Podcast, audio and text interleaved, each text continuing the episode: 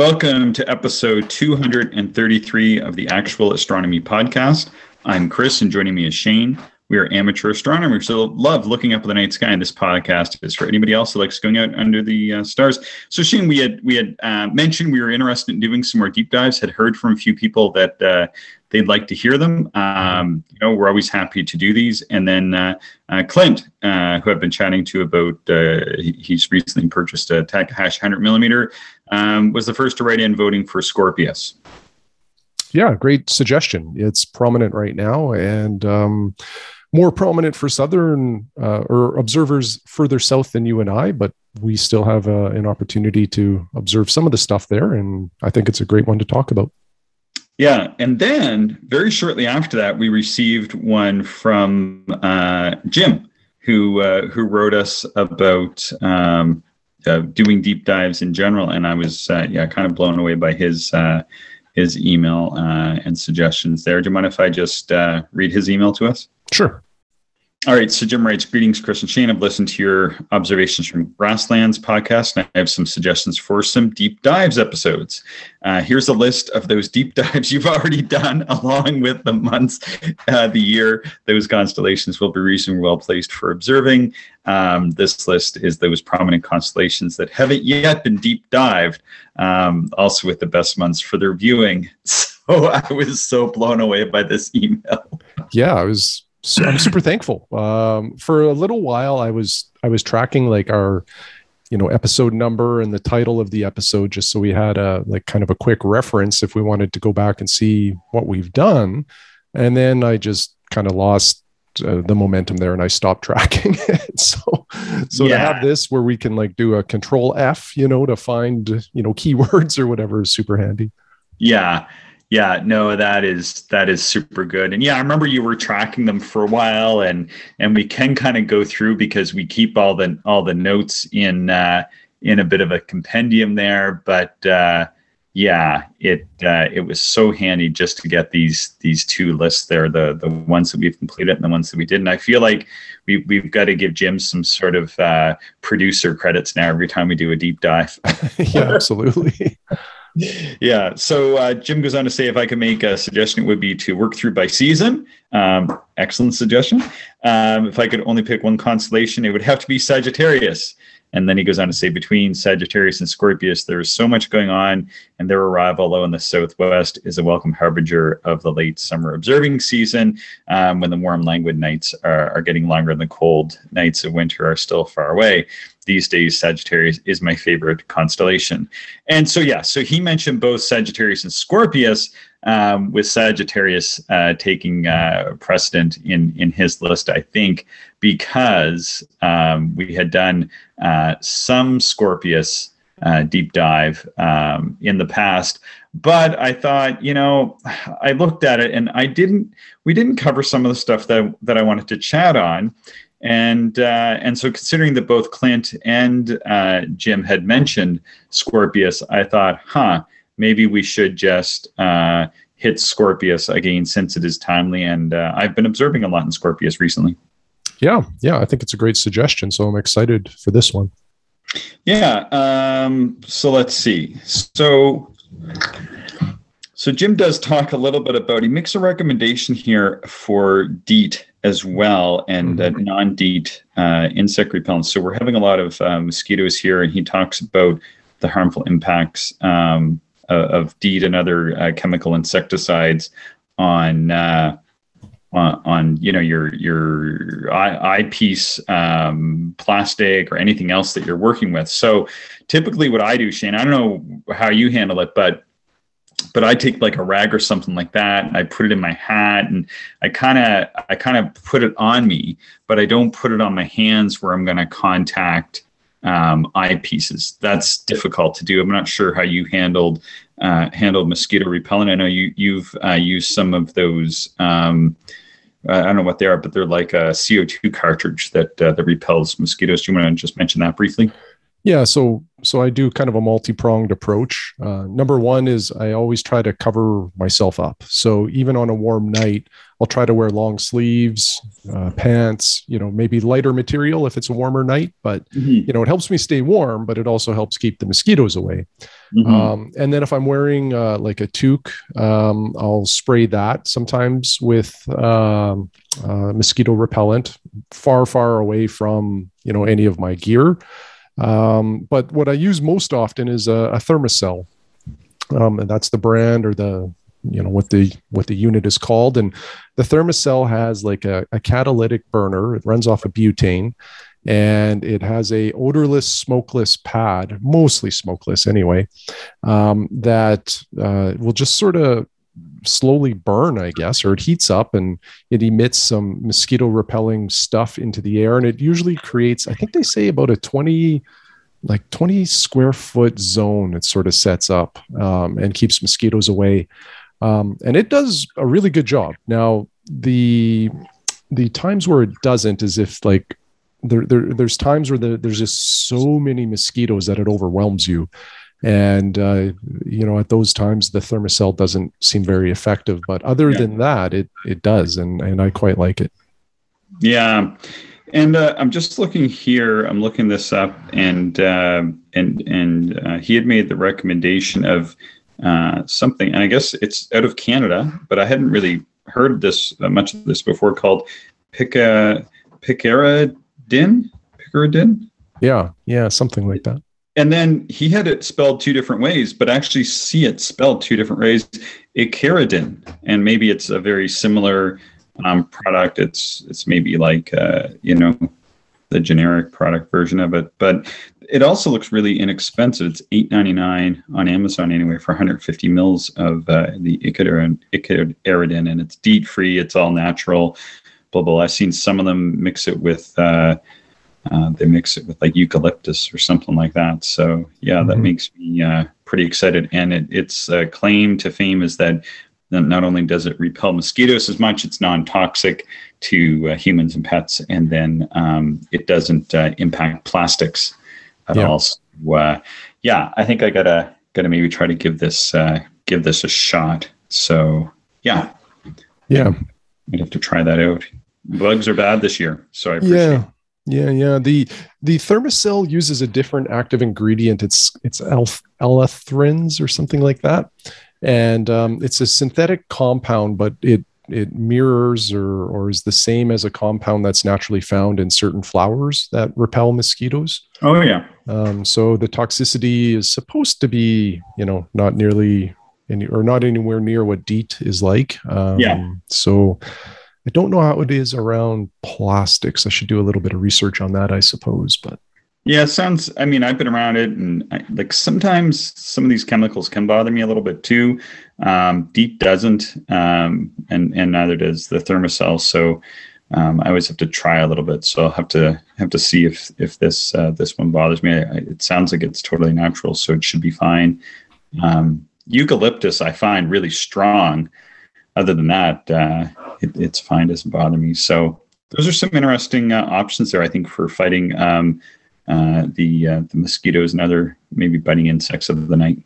Yeah, yeah. It's always nice to have some options there because there's been some nights where the mosquitoes are so bad that I can't observe. Like they just make it impossible um, because of you know they're flying in and around your face, but then you know biting the heck out of you, which is not much fun. I've had them so thick I can't even see the stars. There you go. Yeah. well, speaking of biting insects, Shane. Yeah. Hey. We're going to talk about Scorpius, which I know is an arachnid. So, um, yeah. Have you ever seen a scorpion in real life? Yes, I have. Oh, yeah. Where did you see that? Um, well, just like in, uh, there was a museum uh, exhibit here that had like, um, snakes of the plains and and there was some scorpions as well that mm. they hmm. had that were indigenous to Saskatchewan so it's kind of interesting I've never seen the Saskatchewan scorpion but when I was sleeping in the basement of a wine press in Italy I did see a scorpion um, yeah it was uncomfortable let me put it mm-hmm. that way mm-hmm. so the scorpion constellation the constellation Scorpius um, it's one of those few constellations which really does seem to match up. Like strangely enough, like you think of a scorpion as mm-hmm. is uh, a fairly unique um, pattern. Um, but Scorpius the Scorpion, as far as that star pattern goes, Shane, I, I think that that is uh, is a pretty good match. How about you? Yeah, well, in particular, like the distinctive feature to me of a scorpion is that tail. You know, yeah, kind of yeah. curls up, and it's quite it's quite prominent in the constellation. Yeah, exactly. So that curling uh, tail, and then uh, you have now it used to have two sets of claws. Um, now it's just one because uh, Libra was made out of the uh, the other claw. But sort of if you if you combine that, I mean, boy, it it certainly does uh, look like a scorpion, uh, at least to me. So, what what what's your favorite thing to look at when when you look at Scorpius, or, or what do you think of when you think of Scorpius? Um, I think M4 is probably the most popular thing in Scorpius, or at least that's the one that jumps out for me um, when I think of Scorpius. Um, it's a uh, just taking a look here. It's a it's fairly decent size um, globular cluster. Uh, yeah, just uh, right right near Antares, and then of course Antares is actually maybe maybe I should start there. You know, Antares yeah, go, go ahead. More more famous you know named stars in the sky yeah it's bright it, it's noticeably orange i think even to you know the naked eye yeah and it's a very it's a fairly challenging double star to split and what's interesting about Antares as a double is the companion. Uh, most people report seeing like a green color associated yeah. with that one. Yeah. Um, so that's kind of neat. And I've never split that. Uh, my second night, so when I was in grasslands a few weeks ago, on night two, I was going to attempt splitting Antares, but then night two was cloudy, so I didn't have yeah. a, a, chance. But how about you? What uh, what sort of stands out for you in Scorpius? Well, yeah, I kind of I kind of have my list broken down into easy and and challenging uh, things. So M M four, of course, like mm-hmm. you find Scorpius, um, and then you know of course, Antares sticks out. Um, it's due south um, on these sort of uh, late June nights and, and into July. It just kind of sits there because, kind of like we were seeing in last episode, as, as the nights begin to get longer here next week, um, of course, the, uh, the the sky is is darker a little bit earlier, and it's darker at almost about the same rate as the constellations are making their uh, progression, uh, of, you know, through the, the seasonal progression from uh, east to west. Uh, so you know, really, it just kind of seems to to hang there um, for for the month of July. And uh, you know, when you find Antares just to the right or just west of Antares, uh, is that Messier four globular uh, cluster. And uh, yeah, it's it's just an amazing um, cluster to look at because it's really large and extended. I, I don't know what the arc minutes are of it, but you know, it's it's a really big globular cluster, like pretty shocking when I was uh, looking at it, even at uh, you know 25 power and then 40 power in my five and a half inch telescope a couple weeks back.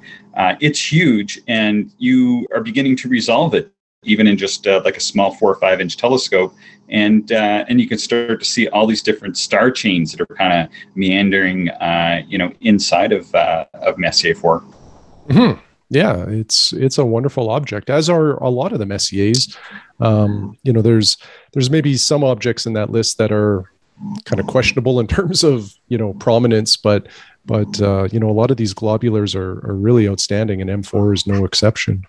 Yeah in fact uh, well it was discovered by Chezereau in uh, 1745 and then cataloged by messier in 1764 uh, uh, and and like you were saying um, you know, it, it, can be resolved. And it was the first globular cluster um, which people uh, were able to to resolve into individual stars. So that, that's kind of its, its claim to fame. Mm-hmm. And uh, and again, like if you have a small um, telescope, uh, you you can begin to get that partial resolution even uh, in that four inch range. I think which is pretty phenomenal. Uh, you know, a lot of globulars do require some aperture to to start to see those individual stars. Um, you know, which is where the the big Dobs usually come into play. Like um, when Mike and I were looking at M53 at Grasslands, it was just phenomenal how that looked in his 12 inch, um, and it was a lot less phenomenal in the four inch. Let me tell you. yeah, yeah, for sure for sure. Another nearby uh, globular I'm not sure if you ever looked at this one before, is uh, NGC 6144, and it's um, just northwest of Antares. It sort of forms, um, well, it's closer, it forms a bit of a triangle with M4 and Antares in 6144, um, but it's closer to Antares and uh, it's sort of just northwest uh, of it by only like about a degree or so. Hmm. No, I've never looked at that one, um, but so, that's pretty easy to find. I should take a look at it. Yeah, and so well, here's sort of the caveat. From our latitude, it's uh, it's approaching tenth magnitude. I think it's like about nine point eight uh, photographic magnitude. Anyway, it might be a hair brighter, maybe mm-hmm. approaching eighth magnitude visual.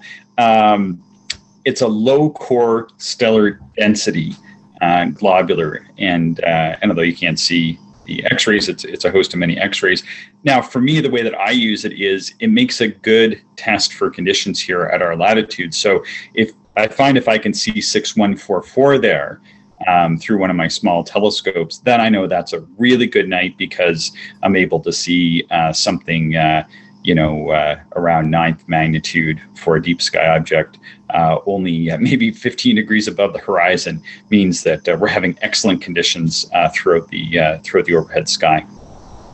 Yeah, no, that's good advice too. Um, it's always nice to have some objects like that that you can look at and determine how good the conditions are that night, and and that can change entirely how you approach the whole observing session.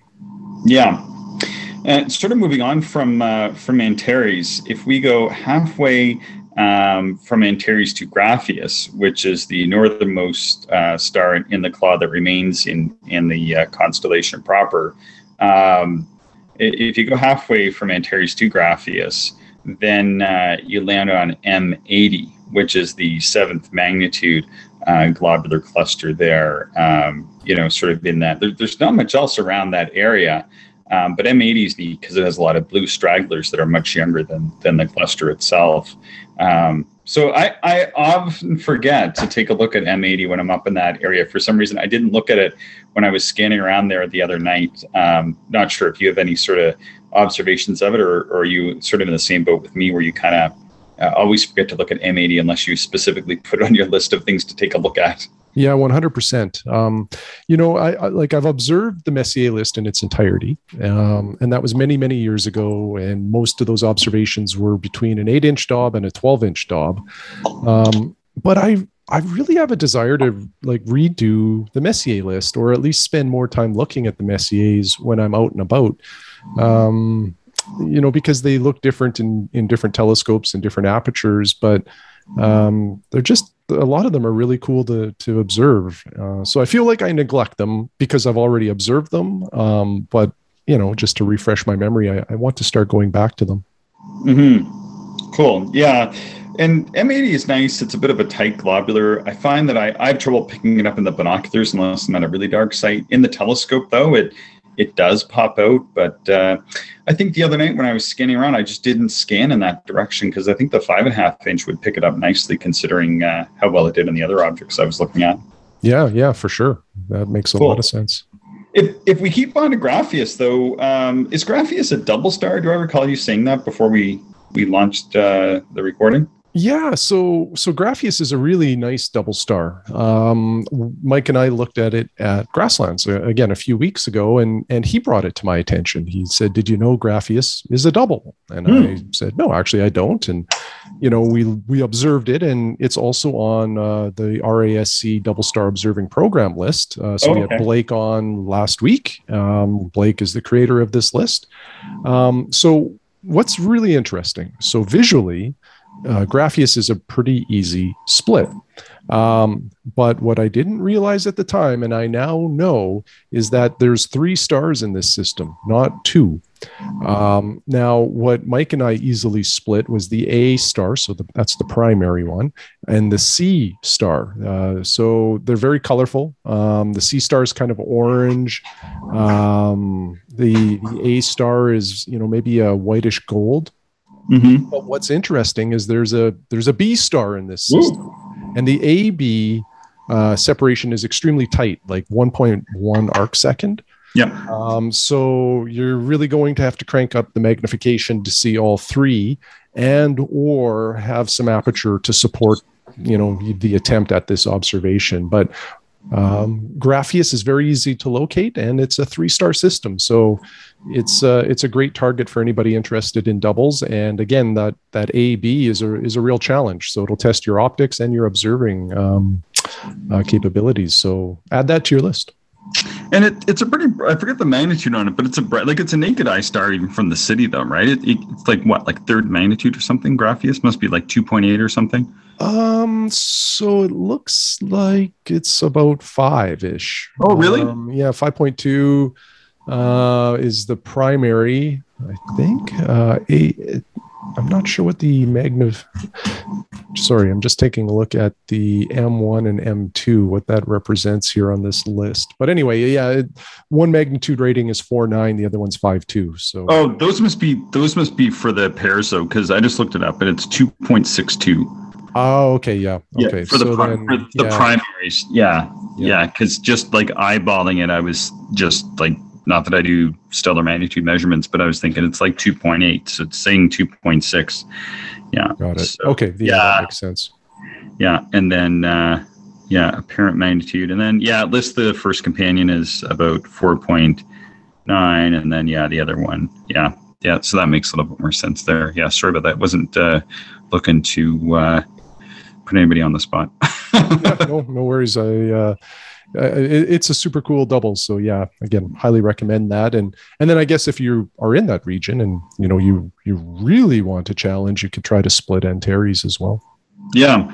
Uh, did you ever see the false comet? Have you ever been uh, far enough south to see the uh, the bottom vertebrae in the tail? I I don't think I have seen that. Um, have you seen it? Yeah, I've seen it a few times. So uh, this is uh, well, the Comet Head is NGC six two three one, and then combined with Collinder three sixteen and Trumpler twenty four, which are uh, open clusters in that in that area. Mm-hmm. Um, they form sort of the the aptly named uh, false comet, which has been. I think recognized by lots of observers over over the millennia. I know uh, GB Hodierna um, has an observation of it as well. I could be misremembered, but I think Abdur Al Sufi um, when he published his work in I think 964 AD, the uh, his his book of fixed stars. I think he also mentioned it. Oh, interesting.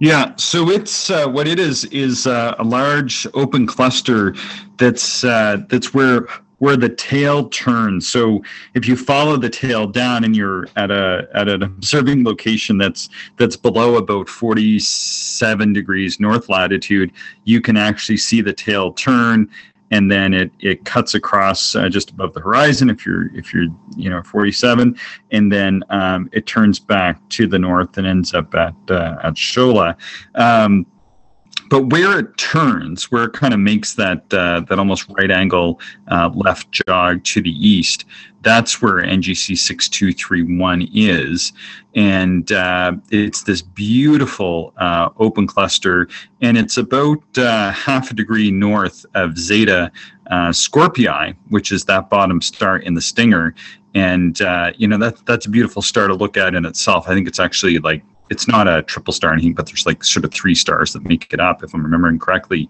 And um, this grouping of these three clusters, and there's some other material there, is part of a swath of uh, young bluish stars um, that are known as the Scorpius OB1 Association. And uh, you know, uh, subsequent observers have uh, have indicated they think it looks like a false comet, and I I think it does. I think definitely it does look like a comet. Hmm um, yeah, I, th- that's one I really need to observe. It's been on my list for a long time, and I've just uh, I just need to make it a priority next time I'm out. Yeah, when I when I lived in Nova Scotia, I thought that uh, I always wanted to see it, but I could never like find the right spot or conditions. Like either you know it's so low there at uh, you know at 45, getting close to 46 degrees north latitude that you really really need a perfect horizon. Like you need to be out looking up over the ocean. Um, from Ontario, where I was, which was uh, about two and a half degrees further south, was just enough that and and where we observed there was uh, was in fields, not fields like we have here, but pretty decently sized fields. and we we could see it clearing um, the horizon for a couple hours every night and uh, and I was able to to observe it there on a few occasions. And then when I went to Hawaii, of course, it was 20 degrees higher than that, so uh, was was pretty easy um, to observe in uh, in the binoculars, um, you know, from the slopes of Haleakala. That that was uh, truly a spectacular sight. Yeah, that would be ideal from that latitude and on top of the volcano. Yeah, yeah, and uh, and then after I made that observation, I think it was the following year. It was a, year or two later. I was I was uh, back visiting in Nova Scotia, and uh, and we had a beautiful series of nights. I was there for about two weeks, and I think out of the I was there for either two weeks or ten days. Anyway, I got like seven or eight uh, observing nights in, and uh, you know, on a spot that was overlooking the ocean. And uh, yeah, I was able to get I think two or three observations of six two three one um, from Nova Scotia. So it is it is possible to see it as as far north as probably about uh, forty six degrees north latitude. Hmm. Interesting. Well, that's good to know. I guess that might be the cutoff. Yeah. If you keep going down, and follow that stinger along the horizon and then it loops back up or if you're if you're here where we are and you can't quite do that you can see these two stars um, Shaula and uh, Lesath and they form the uh, sort of that that stinger the actual stinger part. Yeah and they uh, sometimes I think they're referred to as the cat's eyes. Not sure if you ever heard of them uh, called the cat's eyes before. No I don't think so. Um, that doesn't stand out no. I think they kind of look like cat's eyes, kind of looking back to you. Like they kind of look like, oftentimes, like they're just sort of sitting over the horizon. Kind of looks like something kind of peering back at you. Hmm. Well, I'll have to, I'll have to look for that next time too. Yeah. Just east of there is the butterfly cluster. Not sure. Uh, Messier 6. Mm, uh, yeah. what, do, what, do you, what do you think? I think it really looks like the butterfly. Yeah, yeah. This is another one. Like you mentioned, Scorpius actually looks like a scorpion, and and this is a, a cluster where uh, you know I think it is pretty evident. It does look like a butterfly. Yeah, and it does rise high enough and it's bright enough that it's fairly easy to see. Um, you know, even even from uh, from our from our latitude there. And there's a lot of other things in in that area of the sky. If you kind of go down to the southeast, you land at Ptolemy's cluster M7. Now, I don't know about you, but I don't think Ptolemy's cluster looks anything like Ptolemy. yeah, agreed. there is there is a tiny little cluster there, NGC six four five three, hmm. that uh, that kind of appears caught up in M7. Have you ever looked at that? I've looked at it once. I think it's no, not. I don't think yeah. I've ever looked at that one. It's it just looks like a star on most telescopes, and then if you get access to a big uh, a bigger scope and you're maybe a little bit further south, uh, yeah, it's it's kind of interesting to see this globular caught up in M7. Uh, and then there's some dark nebulae. I've looked at these. Uh, B287 in the southern part uh, is within the cluster, so like inside the cluster itself, you can actually see this uh, this dark nebulae. It's not that large. Uh, and then B283 uh, extends out of the north over the Milky Way because it's a really bright, rich area of sky down there. So maybe I should say what these B objects are they can be a little bit more challenging. But uh, uh, do you know what the B objects are, Shane? Do you know what they well, stand for? Uh, isn't that the Barnard uh, cal- uh, catalog? Yeah, so so it's the Barnard catalog. And do you, yeah. do you, off the top of your head, and I, I don't like to be on the spot, but you're pretty good at this. Um, do you remember what kind of objects they are? Yeah, yeah, they're all dark nebulae. Um, that's uh, you know one of Barnard's claims to fame is is he really uh, I think was you know paramount in cataloging the dark nebulae up there and and that region of the sky you know scorpius and sagittarius because you're looking kind of into the heart of the milky way uh, the dark nebulae really pops there because there's just so many stars and you know when you start to see a void of stars it you know you know you're looking at some some dark nebula which is pretty cool yeah, and so what he was doing in the late uh, 1800s, early 1900s is he uh, uh, at first was purely visual, and then he started uh, using um, some of the early uh, astrophoto lenses to take photographs of the Milky Way and, and sort of running through that process for the first time. You know, now it's sort of commonplace to to see amateurs going out and taking beautiful photographs of the Milky Way. Well, he was really uh, pretty much like the first person that that sort of dedicated their uh, ob- observing to actually going out and trying to figure out um, what this thing was uh, that we're looking at. Now, originally, uh, people uh, like Herschel, like uh, William Herschel, and, and I think John Herschel as well, um, they thought that perhaps these things were voids, like almost black holes. And uh, and it was Barnard who, and this this is like a perfect example of an amateur's approach. So Barnard was really an amateur. He wasn't a trained professional astronomer. He had gone and and and taught some astronomy courses and was enrolled in astronomy courses, but he was really a self-taught amateur that had become a professional. And and he was sitting out. I think it was uh, when he had the uh, the Bruce telescope down on Mount Wilson in uh, in around like 1905, and and he was taking photographs, and the clouds rolled in. Shane. Shocking. Shocking. And in true style, um, Barnard uh, simply uh, just sort of put the cap on the telescope or put it on pause or whatever, and sort of just kicked back and was just looking at the night sky as these clouds were passing by.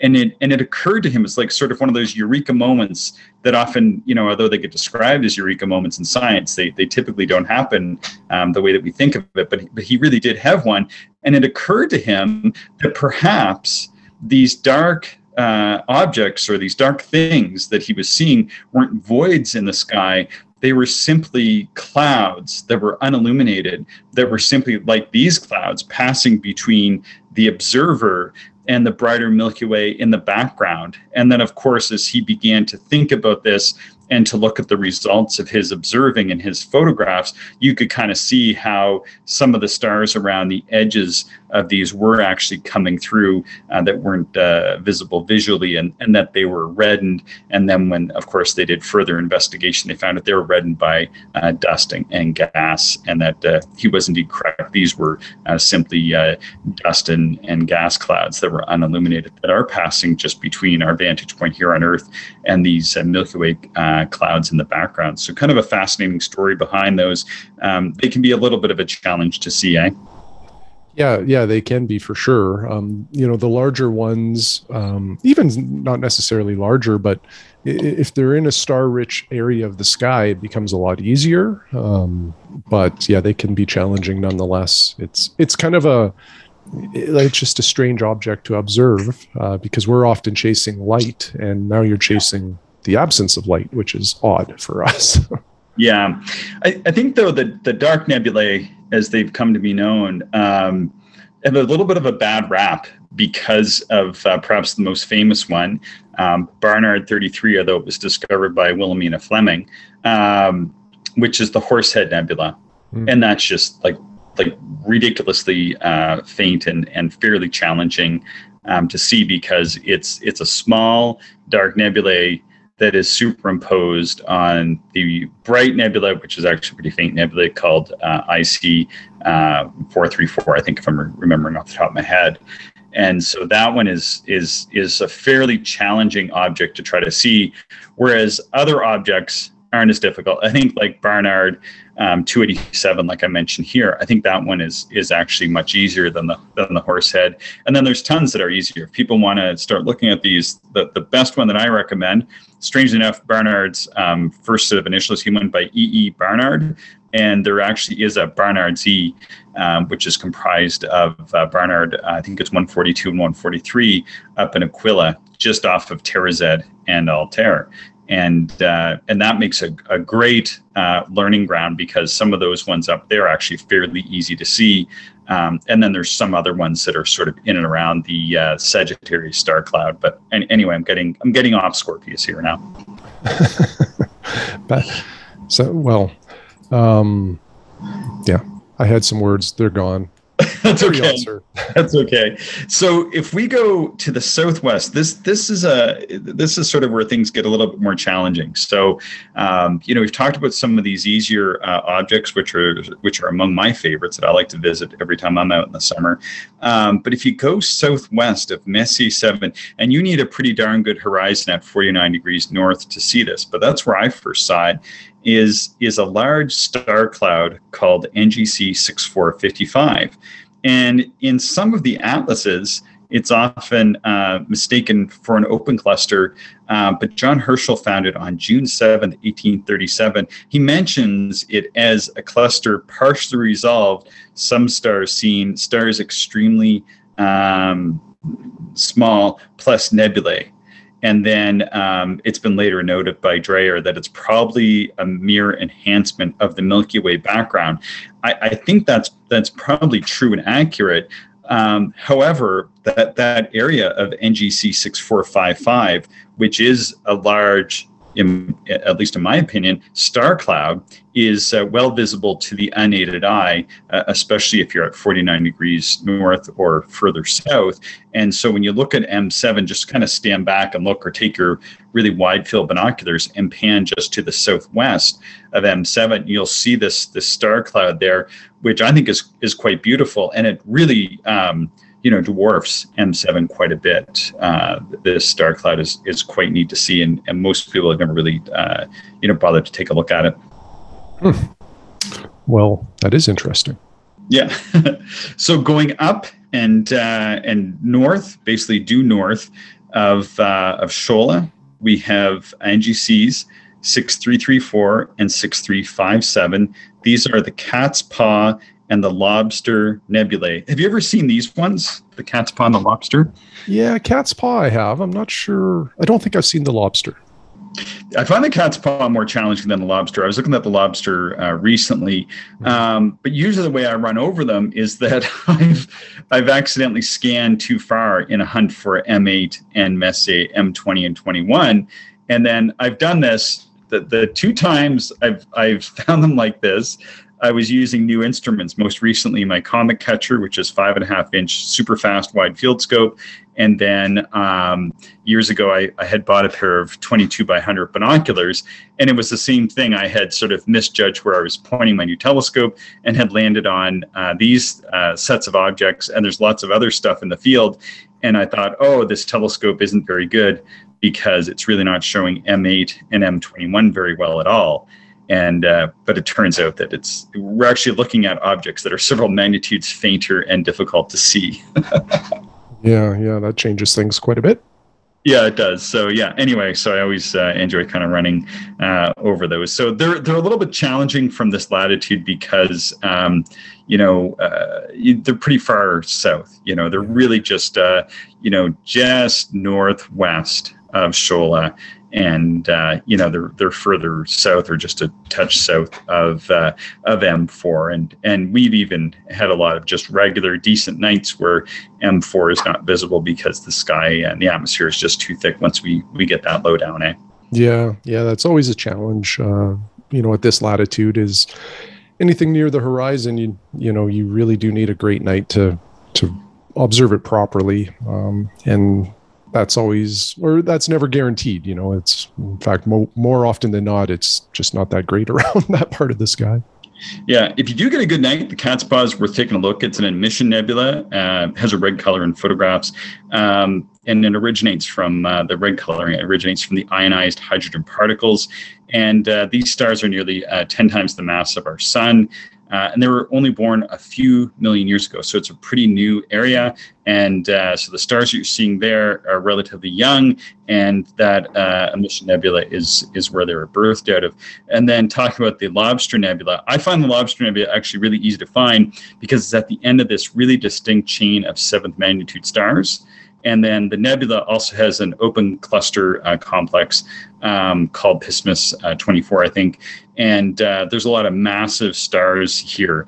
Um, you know, some of the most massive stars, according to NASA, um, but they don't really know why these massive stars are, are in this area. And uh, yeah, like I said, it has Pismis uh, 24 there near the center, and it's home to these super, um, you know, large, massive stars. And there's an overall blue glow uh, near the inner uh, region, which is a result of ionized hydrogen gas. Um, yeah, so you know, just just another uh, set of challenge, more challenging, mostly because of our latitude. I think probably if you're uh, if you're observing in Australia or somewhere, maybe these are pretty easy binocular targets. Well, there you go. Further south you go, the better you are here. Do you ever see those beautiful wide field shots of Antares, you know, where you can see like M4 and all the dust and gas that's in there? Do you ever Yeah. see? Yeah, Yeah. it's phenomenal. Yeah, and the often called like the Rho Ophiuchi um, region, although uh, Antares is in is in Scorpius. Um, you know, the main uh, part of that, that dust cloud is actually north in Ophiuchus. Um, but the large the larger portion of the cloud is van den Bergh 107. However, surrounding Antares itself is uh, the Lynds Bright Nebula, or LBN 1103, which is an H2 region, and it extends south by several degrees. It doesn't actually photograph very well; it shows up yellow in the photographs. And um, I had no inkling to make this observation, but uh, I was observing one of the first nights Mike had his uh, 15 by by 50 Canon image stabilized binoculars. We we went out on on a night. Um, uh, sort of on the first or second week of June, I wanted to see the perpetual twilight. And it looked like a really good night. So we thought, well, we'll go out and I can fill my boots and see that once for, for a good night. And kind of once you stay up all night and watch it once, you've you've kind of seen it. But I, I had really wanted to see it. And uh, and we thought, well, we'll just kick back and do some binocular observing. I don't even think we brought telescopes with us, um, but we did go to a really, really dark spot, like a Bortle 2 class site and we were way up high on a hill, about uh, 33,000 feet elevation. And um, and yeah, as we kind of watched perpetual twilight, once we got into that really dark zone of the night around like 12:30, quarter to one, um, started scanning around this area, and I picked up uh, that Lynds Bright Nebula 1103 extending south by uh, I think like three degrees south of uh, Antares and uh, really quite surprised because I didn't know that, that was a visually uh, observable nebula. Well, I'm trying to think. Uh, yeah, I don't know if I've ever heard of uh, really anybody observing that one. So that's interesting. Yeah. Yeah, I'd always uh, tried going for the uh, Ophiuchi Nebula, which Mhm. is uh, around those three stars of, of Rho Ophiuchus, which is north of there, which is a blue reflection and, and dark nebulae cl- complex. And that's really tough. But uh, but I didn't see that uh, on this occasion. I did see this uh, this other nebulae, so that is possible. There is a super challenging reflection nebula. If you go north, remember we were talking about uh, Graffias earlier Yep. Yep. just sort of in that general region and uh, and a little bit further to the north of there is Nu Scorpii and Nu Scorpii and there's a reflection nebula called the Blue Horsehead Nebula and it's IC 4592 um, it's really tough to see and uh, you know it's huge though. Hey. it's really big Yeah. I can't say that I've been successful. I, it's one of those things where kind of sort of thought I've seen it, but I keep going after it because we talked about Barnard earlier, the discoverer of the dark nebulae, and it was Barnard who found this. And uh, I believe he was actually observing visually in six inch, in a six in uh, or six and a half inch refractor on Mount Hamilton in 1895. So he wasn't too far south. I think that's like uh, maybe like 35 or 36 degrees north latitude uh, just outside of San Francisco there. And uh, yeah, he was able to hunt that down uh, visually, and that is a tough, tough object to see. Um, yeah, have you ever even tried for that one? You've seen the photos of it, I know, but uh, have you tried even to look for it? No, and and when Mike and I were looking at Graffias at Grasslands a few weeks ago, um, you know, we were right there with a 12 inch and a four Hmm. inch, and neither one of us noticed it. Now, in the same breath, I'll say that we weren't looking for it, but you know, it certainly didn't stand out. Yeah. So anyway, that that's sort of where I'm gonna gonna trail off here because uh, we'll, we'll trail off in one that I've continued to hunt for, for like more than a, more than a dozen years. So Mhm, mhm. maybe somebody else have better luck. And I, I would love to hear from, I know we have some observers uh, further south in uh, Brazil and Australia and, and other uh, more southerly climates than us. Um, I'd be really excited to hear if somebody is uh, is able maybe to to hunt down IC uh, 4592 because uh, I have not been successful, but uh, but continue to try. Okay, Shane, do you have anything else to uh, add to this episode? No, no. Um, I talked a little bit there about a couple doubles, and uh, uh, you know, just that Scorpius is a, a, a neat constellation in terms of variety of objects. Um, you know, lots of uh, different nebulae, uh, including a lot of dark nebulae in and around there, and you know, some interesting clusters. And yeah, great, great constellation. Yeah, well, thanks again, uh, Clint, for the suggestion, and thanks to uh, Jim for sending along the uh, the list of uh, of constellations to to deep dive into. Um, I know I started with one we we already covered a little bit before, but you know, I've been observing it recently, and I just sort of have a passion sometimes to speak you know, what I'm what I'm diving into, and uh, and as well, I think it was like way back, according I, I think according to what I remember looking at in, in Jim's notes, that it was like episode 37 or something. So that's like more than two, well, maybe about two years ago or something like that when we were talking about it. Oh yeah, cool. Yeah, Good stuff. All right. Well, thanks, Shane. Thanks everybody for listening. We're always excited to get your observing emails to actualastronomy at gmail.com. And we appreciate uh, any support people make through Patreon. Thank you, everyone, for listening, and we hope you enjoyed the show. If you are interested in more information, would like to contact us, or if you would like to support the podcast, check out our website, actualastronomy.com.